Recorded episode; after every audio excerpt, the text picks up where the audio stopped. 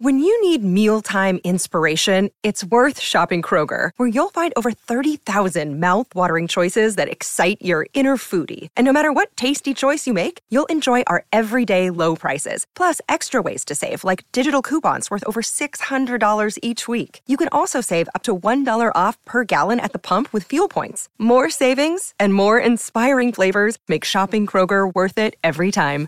Kroger, fresh for everyone. Fuel restrictions apply. Another day is here, and you're ready for it. What to wear? Check. Breakfast, lunch, and dinner? Check. Planning for what's next and how to save for it? That's where Bank of America can help. For your financial to-dos, Bank of America has experts ready to help get you closer to your goals. Get started at one of our local financial centers or 24-7 in our mobile banking app. Find a location near you at bankofamerica.com slash talk to us. What would you like the power to do? Mobile banking requires downloading the app and is only available for select devices. Message and data rates may apply. Bank of America and a member FDIC. Goes backwards to Keane. Ball didn't sit for him. He lost the footy. Went back and got it again. Keane cleaned up by Powell Pepper. Throwing his weight around. He's in a bit of trouble, Keane. I'll get you to keep an eye on that, Tom. Yeah, it looks like Mark Keane's still sucking him in behind play. Generally, if you get hit by Sam Pepper, that can be the case. Yes, the commentary, of course, of the hit of Sam Powell-Pepper on Mark Keane from the pre-season showdown at the weekend. Sam Powell-Pepper to front the AFL tribunal tonight. Going to be a very big tribunal case early in the season and potentially a precedent setter for events later in the season. Daniel Menzel is with Sports Day on SEN South Australia. He joins us on the show to talk about that and other issues concerning South Australian football. Daniel, welcome. Duff, thanks for having me on the show. Mate, what is the expectation coming up from within uh, South Australia as to what happens to Sam Powell-Pepper tonight, do you think? Well, being sent straight to the tribunal, it will be three plus weeks. I think that majority of people expect it to be the three weeks, and and he's obviously come out as well and said that it's a mistake. It's not who he is. It's just an incident, and he's going to accept the penalty. So I think that Port people involved We'll be expecting three and hoping that it's nothing more serious. Um, in saying that, Mark Keane didn't come off too well from that incident either. So I think we'll see the three and wouldn't be surprised whatever the outcome is over here. Yeah, I hope it's no more than three. I mean, to me, the Rioli tackle is a factor in the incident, and I, I, I mean, Sam does charge very hard, and he certainly charged very hard into that. And you could argue that he didn't show enough duty of care to his opposition player, but there are some mitigating factors there. To me, just making an example of him because they need to make an example of someone who's made contact to the head is typical AFL tribunal two step. And um, I, I don't know. Do you think it could possibly be worth more than three? I don't believe it should be worth more than three, but uh, without a doubt, I agree with you. Where we know that the head and how they react to that, that they they might want to make uh, as a precedent for the first one this year, and it could I could see it being four weeks. Uh, I, I would still stick with the three, having it going straight to the tribunal, but. Uh, look, I don't know whether, again, Powell-Pepper's come out, put his hand up, he's showed some remorse, whether it has any bearing at all on uh, human decisions, but yeah, I think three is the right amount for this incident in a preseason game because also he, he, he will miss it in regular season games. This was done in a match simulation game. He's not able to serve it in the preseason this weekend, so it, it adds that little bit more as well. What did you make of Adelaide and Port Adelaide, Port Adelaide in that game at the weekend, Dan? Yeah, it was a good hit, hit out for both sides. Obviously, the scoreboard doesn't really mean a lot this time of year. It ended up being a draw between the two teams. I think for both sides, they would have been happy and large. I probably was a little bit more impressed with Port Adelaide, to be completely honest. Uh, I think that one thing that you'll see, no doubt, uh, in in Western Australia with the teams playing against each other, and also round one with Port Adelaide uh, taking on West Coast the rotation of Connor Rozee and Jason Horne-Francis deep forward out of the goal square is going to be, it's not just going to be a uh, possibility this year, it's going to be a big factor, I believe, for the power. And that that had some good success on the weekend against the Crows. You've got the likes of Charlie Dixon down there. Todd Marshall will be there either Finlayson or Georgiades. They've got a few guys that you have to be wary of, as well as these guys sitting deep, which are a really tough matchup. But not just that, I think they'll be pretty pleased with Soldo and Sweet in the ruck, and Zak Butters looks like he's back to that similar form of last year, which nearly won in the Brownlow. See, Mark Robinson's got Zak Butters at number two on his top 50. That's a meteoric rise for, I mean, he's a hell of a player, but he's two on top 50. That's pretty high, isn't it? Yeah, I wouldn't have him in my top two. But in, in saying that, we did, and we have interviewed a few Port Adelaide players over here uh, on SEN Sports Day SA the last few weeks, and the comments that have come out of them is Zak Butters is the one they have spoken up the most. It hasn't been Connor Rozee, it hasn't been Horne-Francis, it hasn't been Ollie Wines back inside. It has been Zak Butters. Um, looks like he's taking his game to another level, which is rather scary for opposition teams and maybe that's why Mark Robinson's got some inside information there and has him at number two. But yeah, look, Connor Rozee's taken over the captaincy. They're, they're inside the centre square could be as good as any uh, if they can get that right with Horne-Francis in there. And, and Ollie Wines is the other one. They've, they're going to put him back inside where he won his Brownlow medal rather than spending time on the wing this year. Yeah, they're going to be pretty dangerous in transition, I think, with Horne-Francis, um, Rozee, and Butters all uh, going around the middle. There'll be a fair few serious wheels going through there. So I would think their forwards are going to get a pretty good look at it. How's Charlie Dixon's body? Well, it's holding up at this stage. He played in the game on the weekend. He took a really strong contested mark. For this time of year, for Charlie to be playing, I think is the biggest positive for Port Adelaide. Uh, now, again, that's going to be a question, and you're going to have to monitor it throughout the season.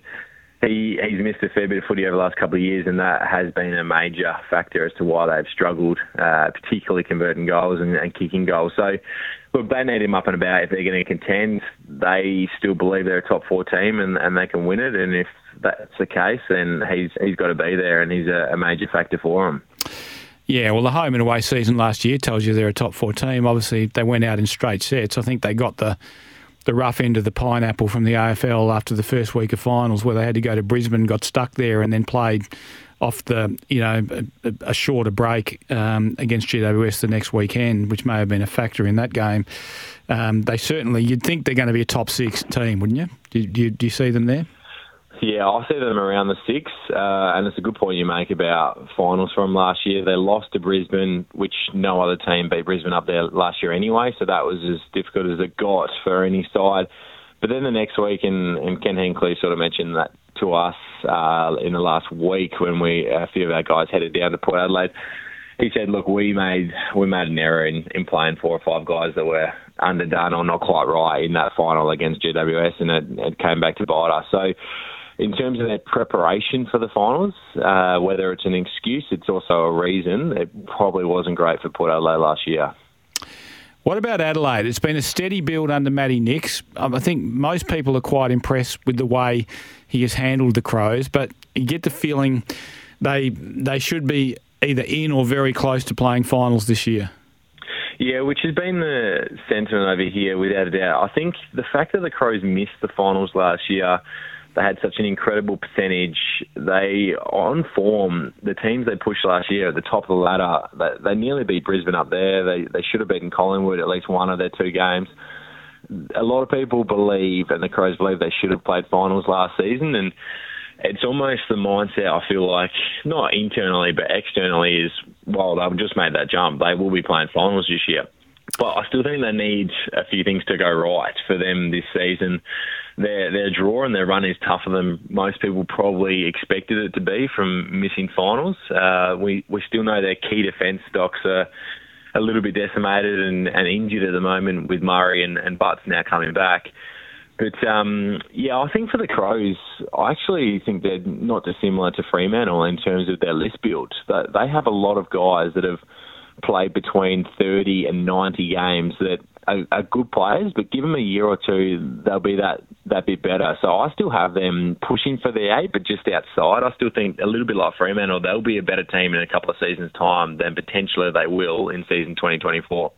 They're both a bit younger than you think, aren't they? I often look at Fremantle and I look at who they're kicking to, and if it's Amiss, Treacy, and Jackson, that's one 20 year old, one 21 year old, and one 22 year old. So, however they, however good they are now, you think they're going to get better over the next two or three years. Adelaide, apart from Tex Walker, give you a, a similar sort of impression. With they've got a lot of potency there, but a lot of it's young. Without a doubt. It's they're better players. I mean, Dawson's in, in his mid twenties now, but Izak Rankine's still under the age of twenty four. They've got they've probably got eight or nine coming through in that bracket that are going to be good players for a long time. But when you compare them to Collingwood, who won it last year, Geelong, who had the oldest premiership list in history the the Richmond teams that have won it, they're so much more inexperienced than those sides. Even Brisbane from the grand final last year. So for mine, there will be pressure on the Crows this year if they don't make it, but I still think they're a team that they need to contend again this year and put themselves in a position to potentially make top four or winner in a couple of years' time. Given that Matty Nicks inherited the job at the same time that Justin Longmuir inherited the job at Fremantle, and that there is certainly pressure on Justin Longmuir to play finals, even though he's already had a final series in 2022. Does does Matty Nicks have to play finals to be safe, or is it? Do you think he'll get to go on? Because I think most people think he's done a good job with the team.